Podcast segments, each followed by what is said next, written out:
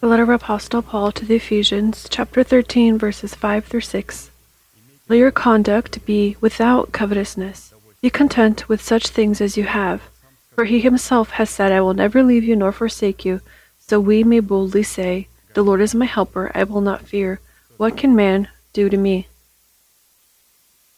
All of us, without exception, due to our sinful gene pool in which we were conceived, inherited the root system of all evil which discovers itself in the desire to become rich.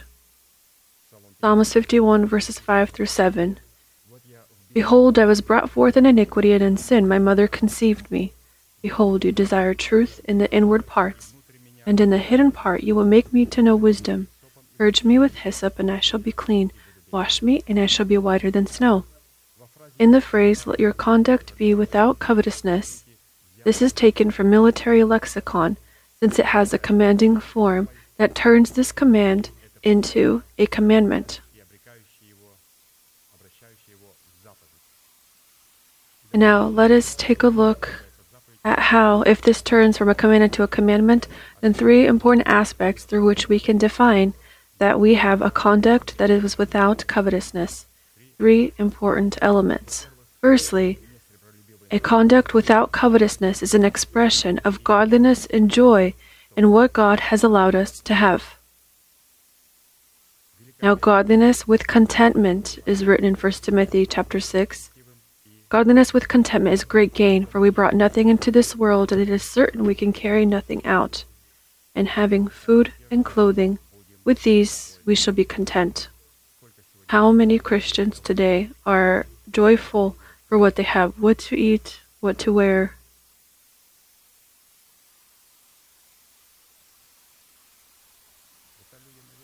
These people are very few who are content. But those who express discontentment, they have a conduct with covetousness. The second element, conduct without covetousness, is evidence that the root of all evil has been uprooted from the soul of our heart. It is written, But those who desire to be rich fall into temptation and a snare, and into many foolish, foolish and harmful lusts, which drown men in destruction and perdition. For the love of money is the root of all kinds of evil. And thirdly, a conduct without covetousness is evidence of generosity, expressed in a lack of vile and shameful self-interest. 2 Corinthians chapter 9 verses 6 through 8. But this I say, he who sows sparingly will also reap sparingly, and he who sows bountifully will also reap bountifully. So let each one give as he proposes in his heart, not grudgingly or of necessity, for God loves a cheerful giver. And God is able to make all grace abound toward you, that you, always having all sufficiency in all things, may have an abundance for every good work. And we right now are going to sing a psalm and are going to serve God. And in this service to God, we are going to show and demonstrate that our hearts are inclined. And in our hearts, there is no bitterness, and no one is making us do what we are doing right now to offer God with tithes and offerings. It's an important aspect. And when we serve Him, so that in our heart we do not have a conduct without covetousness, and this is defined by the fact that we, a conduct with covetousness is to not be joyful with what we have. 98% would exchange fates with you. 98% of the people in the world, with any of you, those living here in America, they would exchange fates with you. But we sometimes show discontentment because we don't have the same sorrow that our neighbor has. We must understand that when we honor God with tithes and offerings, and when we have the quality of me not being joyful with what I have, this tithe is then defiled by us because our heart is not inclined to honor God. And to honor God means to begin with, Lord, I thank you that you have allowed me to have that which I have, and allow me out of that which I have to honor you. Let us please stand and honor God.